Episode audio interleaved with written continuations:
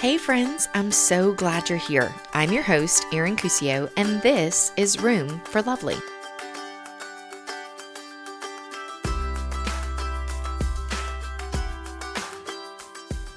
It is finally feeling like spring. The pollen count is high, and I am itching to plant some flowers. Truth be told, I am a terrible gardener, but I do like to try. Every single year, usually with minimal luck, but I keep trying.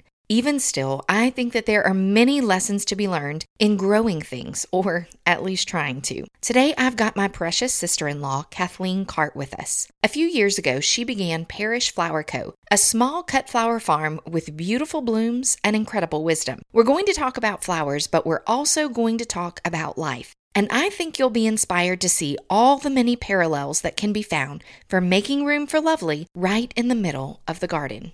Welcome, Kathleen. Thank you so much for being here with me. I am thrilled to be able to talk to you about something that I know is so very dear to your heart. But you are my sister in law, so I have the incredible privilege to know you and know you well. But for those people who don't know you, would you do us a favor and introduce yourself and tell us a little bit about you and what you do? So I I grew up in Evangeline, Louisiana. We had 40 acres. We had a pig farm. So I spent a lot of time outside just running wild and free. I went to high school in a small town called Iota and I met my high school sweetheart there, Ryan, who is also your brother. And we just celebrated our 10 year anniversary this year or last November and just had the best time hiking at Zion National Park. We have two kids our daughter Eden, who's five, and Maverick, who is three. Honestly, couldn't imagine life without them. They, they make us tired, but we, we love them. We have two fur babies. So we have a husky and an Australian shepherd. Um, and we also work full time. We have full time jobs, and we we spend a lot of time serving in our Savior's Church, um, where we are, and just leading life groups. And I lead worship, and so we we have a lot of things going on in our household. Definitely a full plate. So, something that kind of, I think, grew out of at least a little bit, maybe you growing up in the country and just being out and enjoying the outdoors has sort of led into your adult life. And I have loved watching you guys. Of course, I'm biased, but watching you guys grow up and um, make a family of your own and kind of develop all the things that are important to you and to your little unit as a family. And one of those things is being outside and enjoying nature and adventuring and all of that. Um, but a couple years ago, you got into something just a little bit different. Tell us about that. Around 2018, I was reading Magnolias magazine and kind of stumbled upon this article about a well known flower farm called Floret. And I was just instantly drawn to the pages. You know, I was flipping through and it was almost like I just couldn't read it fast enough. You know, it's like just opened to a whole new world that I never knew existed and just instantly fell in love with the idea of a flower farm. And it was completely new to me. So I just kind of started small and I grabbed a packet of seeds. And the next year, we had our son Maverick. After I was filling up to it, we started a little garden with a few raised beds, and I planted my first flowers, which were zinnias and lemon basil. And so those are really easy uh, to grow, and it kind of boosted my confidence and kept me curious um, and just wanting to try something else, you know, try to expand a little bit. So the next year in 2020, I took a six week flower farming course with Lisa Ziegler, who is a pioneer in the flower farming industry. Learned a ton of things with her. Just, I watched the videos probably like 20 times, just consuming all of the information just to to take it in. I ended up studying for um, a florist license and got that because it's a requirement for our state and started the farm, which was Parish Flower Company. And that was a big milestone for me, um, just jumping in so quickly. So 2021, I, I just kind of spent the year growing more things, like 30 or 40 varieties, just to try to figure out what people were drawn to, what grows well in our zone, things that weren't so high maintenance for me. Here we are in 2022. I'm launched and I have opened up bouquet subscriptions for this season. So it's just kind of exciting to see that evolve, you know, over the last four years. What is the difference, or is there a difference between simple gardening and a cut flower farm. Like cut flower farm sounds so much fancier, but is there a difference? So I would just say the biggest difference is quantity. You know, when you have a garden, you usually sow just a little bit of this and that. It's kind of like a hodgepodge. Whereas when you're, you know, flower farming, there's rows and there's irrigation and just kind of like this assembly line of things and a lot more of each variety. So you would want to grow at least 15 feet of something for it to be worth picking. You know, otherwise it kind of just gets lost in your bouquets and things like that. So you read the book and you devoured the book and thought, oh my goodness, this seems so intriguing to me. I could say the same. I follow flower farms and I have the same book that you're referring to, and I could just look at the pages all day long, but I am the worst gardener on the face of the planet. I cannot keep anything alive. Once you got started and you realized, hey, I'm good at this, this is working for me, what was something that was surprising to you about the whole idea of a cut flower farm? I would say, you know, just the fact that people would want to buy this. You know, I grew this. You, almost feel in the beginning like, is this,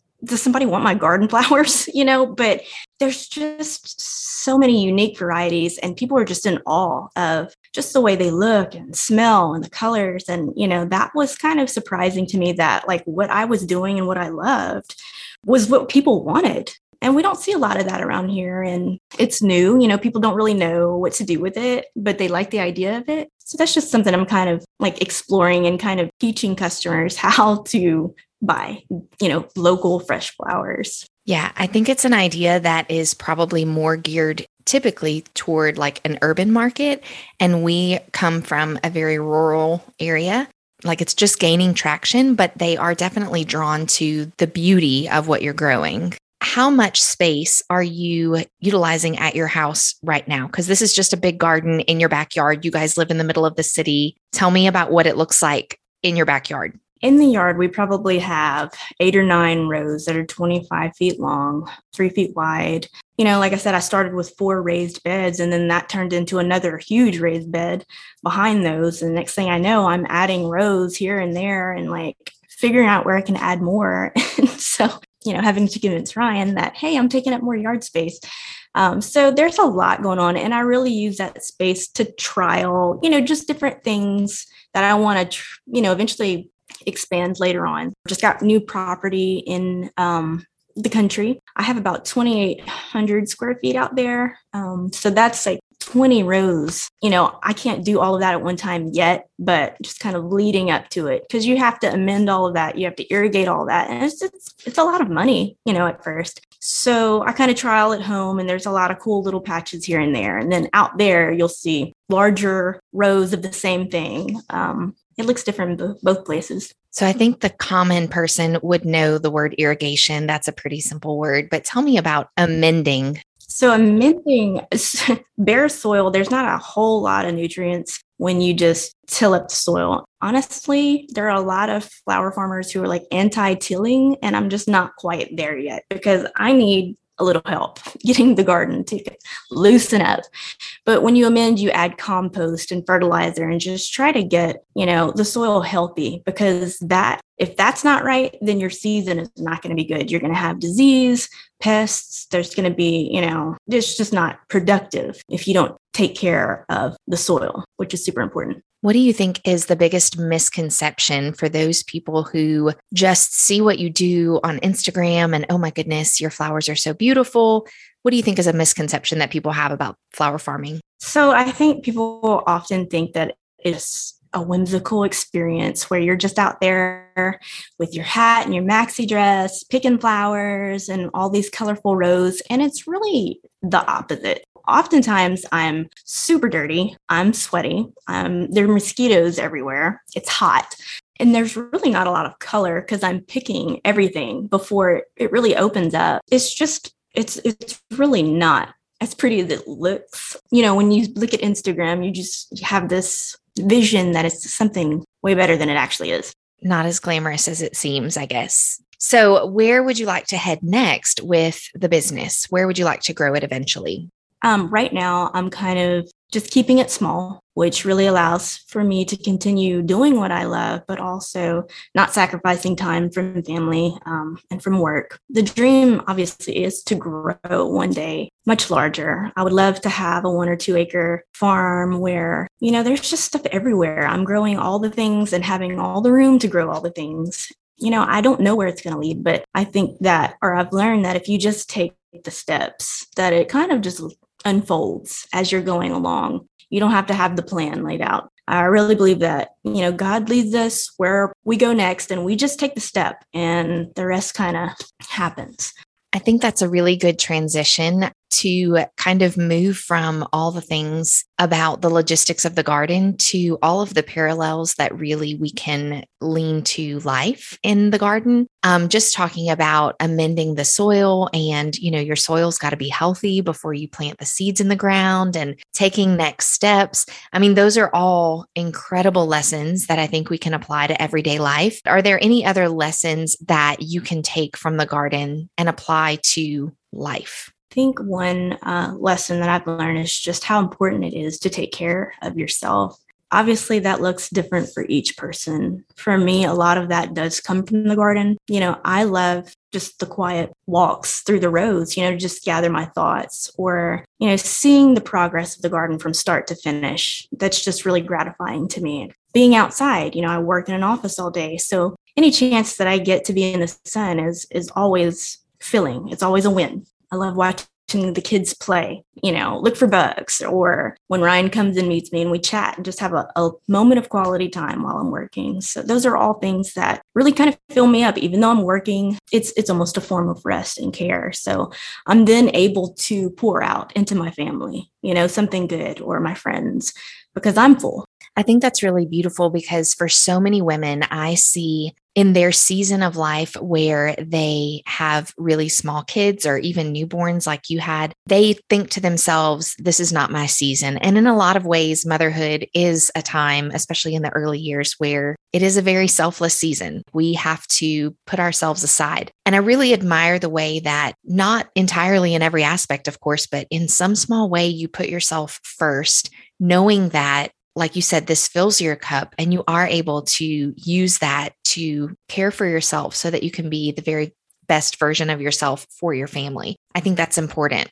Another thing that I wanted to talk about was just the idea of seasons in the garden. What do seasons look like as you garden, and how do you think that relates to our life? So, I mean, we can always feel the shift from summer to fall. You know, you you feel the air cooler in the evenings, and you instantly think about you know football, or you know, in Louisiana, everybody's whipping out a gumbo pot. You think about the holidays, and you know, it's just kind of a, a, refreshing transition.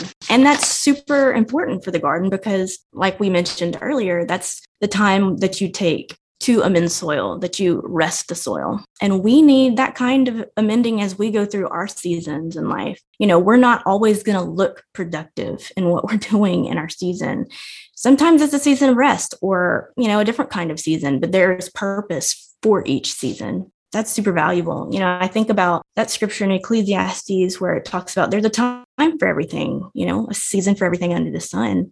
And that just reiterates that it's super valuable to rest and reset as it is to work and produce abundance. I think that's really apparent in the seasons of life and in the seasons of the garden. And I think it's such a tangible reminder to see that barren garden, but to have hope that things are coming and they're going to be beautiful as things start to bloom and, you know, flourish.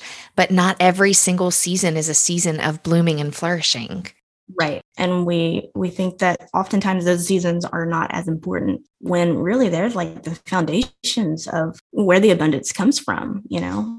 I love that. You have talked to me before about a particular seed that you plant that has a lengthy growing process. So that would be the lisianthus, and it's one of my favorite flowers, uh, but it's also one of the most high maintenance because of all the care and attention it requires. So it takes 12 weeks just to grow it from seed and get it big enough to get into the ground. And then when you get it in the ground, it takes an additional like five or six months to just establish. So through this time, it's maturing through the cold of winter, you know, the storms of spring, and then summer arrives and it's gone through all of this process of just maturing. And so the moment arrives where it's finally has its turn to be picked. It's one of the most beautiful flowers.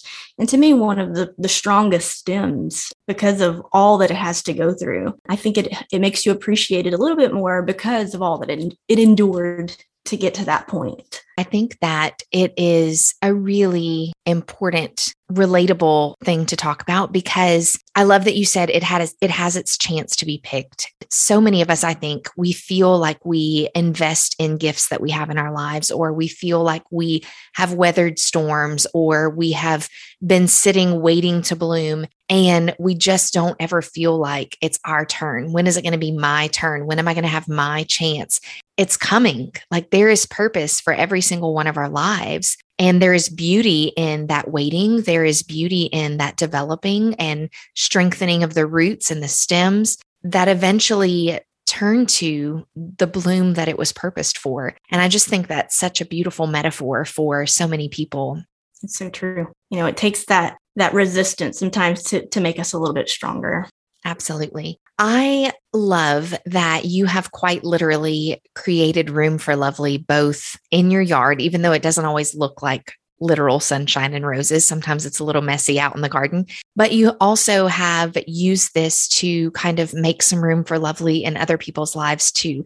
And when you first got started, as you were kind of getting your feet wet and you were learning about the process and seeing what you could grow and cultivate, you were gifting a lot of these flowers. What did you see as a reaction or a benefit to gifting that? So, oftentimes you'll hear flowers referred to as a feast of the senses. And when I would give flowers, the first thing that most people do is just smell them. There's just something about smell that takes you back to a moment that's just meaningful to you. And that looks different for each person. But it's almost like you can see them reminiscing and, and being taken back. And I, I think the fact that I was gifting them just made them feel seen and reminded them that they're worth gifting something to and that they're cared for. And uh, that was kind of my goal when I was giving the flowers. You know, they needed a place to go, but I also really loved just making people feel seen and appreciated. You could take anything, not just flowers, and, and just whatever you have in the moment, just to show someone that, hey, I care, you know, that you're worth it. You're worth my attention. Um, you're worth investing in.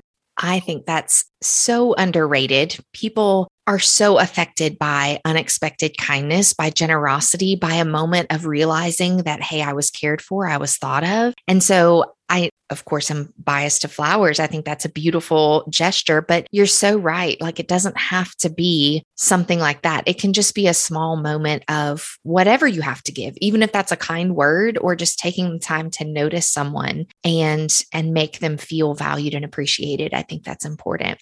I have to mm-hmm. say that when you started this process several years ago, it was a little bit unexpected, I think. It was so different and out of the box, but also it was this huge step of bravery for you because while you didn't jump off and like purchase 100 acres to start farming, you did jump in with both feet and you were even from the beginning very serious about this is what I'm going to do. How has farming these flowers changed you?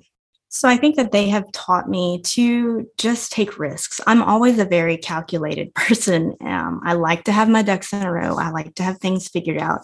And it just wasn't working for me with flower farming and the idea of that. It has really pushed me to do things I just normally wouldn't do. I'm kind of introverted, you know, it has pushed me to put myself out there, you know, to potentially be rejected or whatever, you know, just things that I normally wouldn't do. And I wanted to not only prove that to myself, but like just to to grow. I, I needed to see myself grow. And this was the way to do it.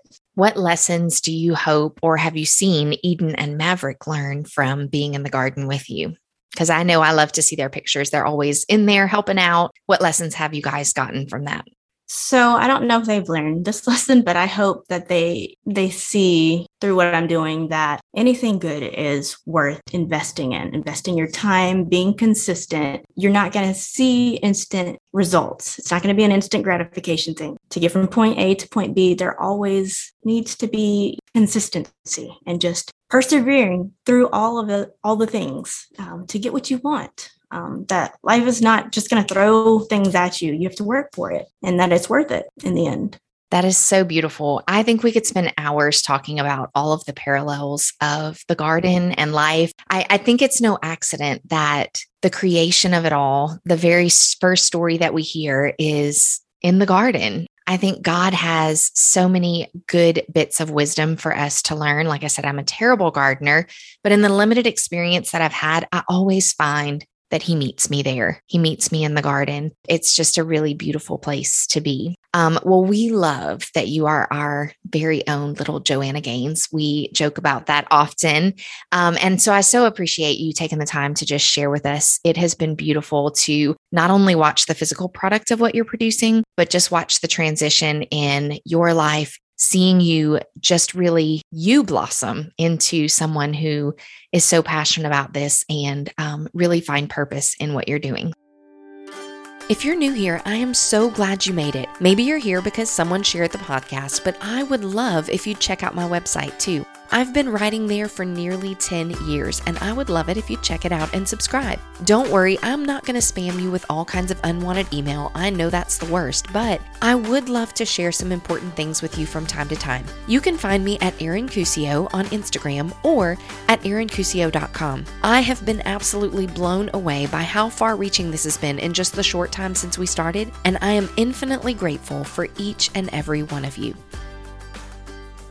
Before you go, I have one last question. I always end by asking, tell me something good. And so here at home, we generally will say that it can be something minor, it can be something really huge, but what is good? Tell me something good. So I would say that today I'm celebrating my 100th post on Instagram uh, for Parish Flower Co. If you uh, haven't followed me already, be sure to follow me on there. That's a big deal to me. And it's just showing, you know, I'm being consistent with something and that it's growing. And that's just uh, worth celebrating.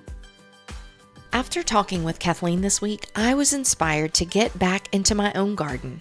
I was reminded of the way that God often meets me there in time spent undistracted. And even if I'm not super successful, I really don't do it for the product quite so much as the posture. In the garden, I can drown out the noisy world around me. My heart finds space to dream, and I am reminded of who I was always meant to be. Maybe gardening isn't your thing, but this week I challenge you to find a place where you are reminded of what lights your soul on fire, where you can find the gentle whispers in your heart, where your perspective is shifted and the world around you is quieted. It's in these times and spaces where we often are brought back to a place where we feel most at home, when we intentionally make some room for lovely.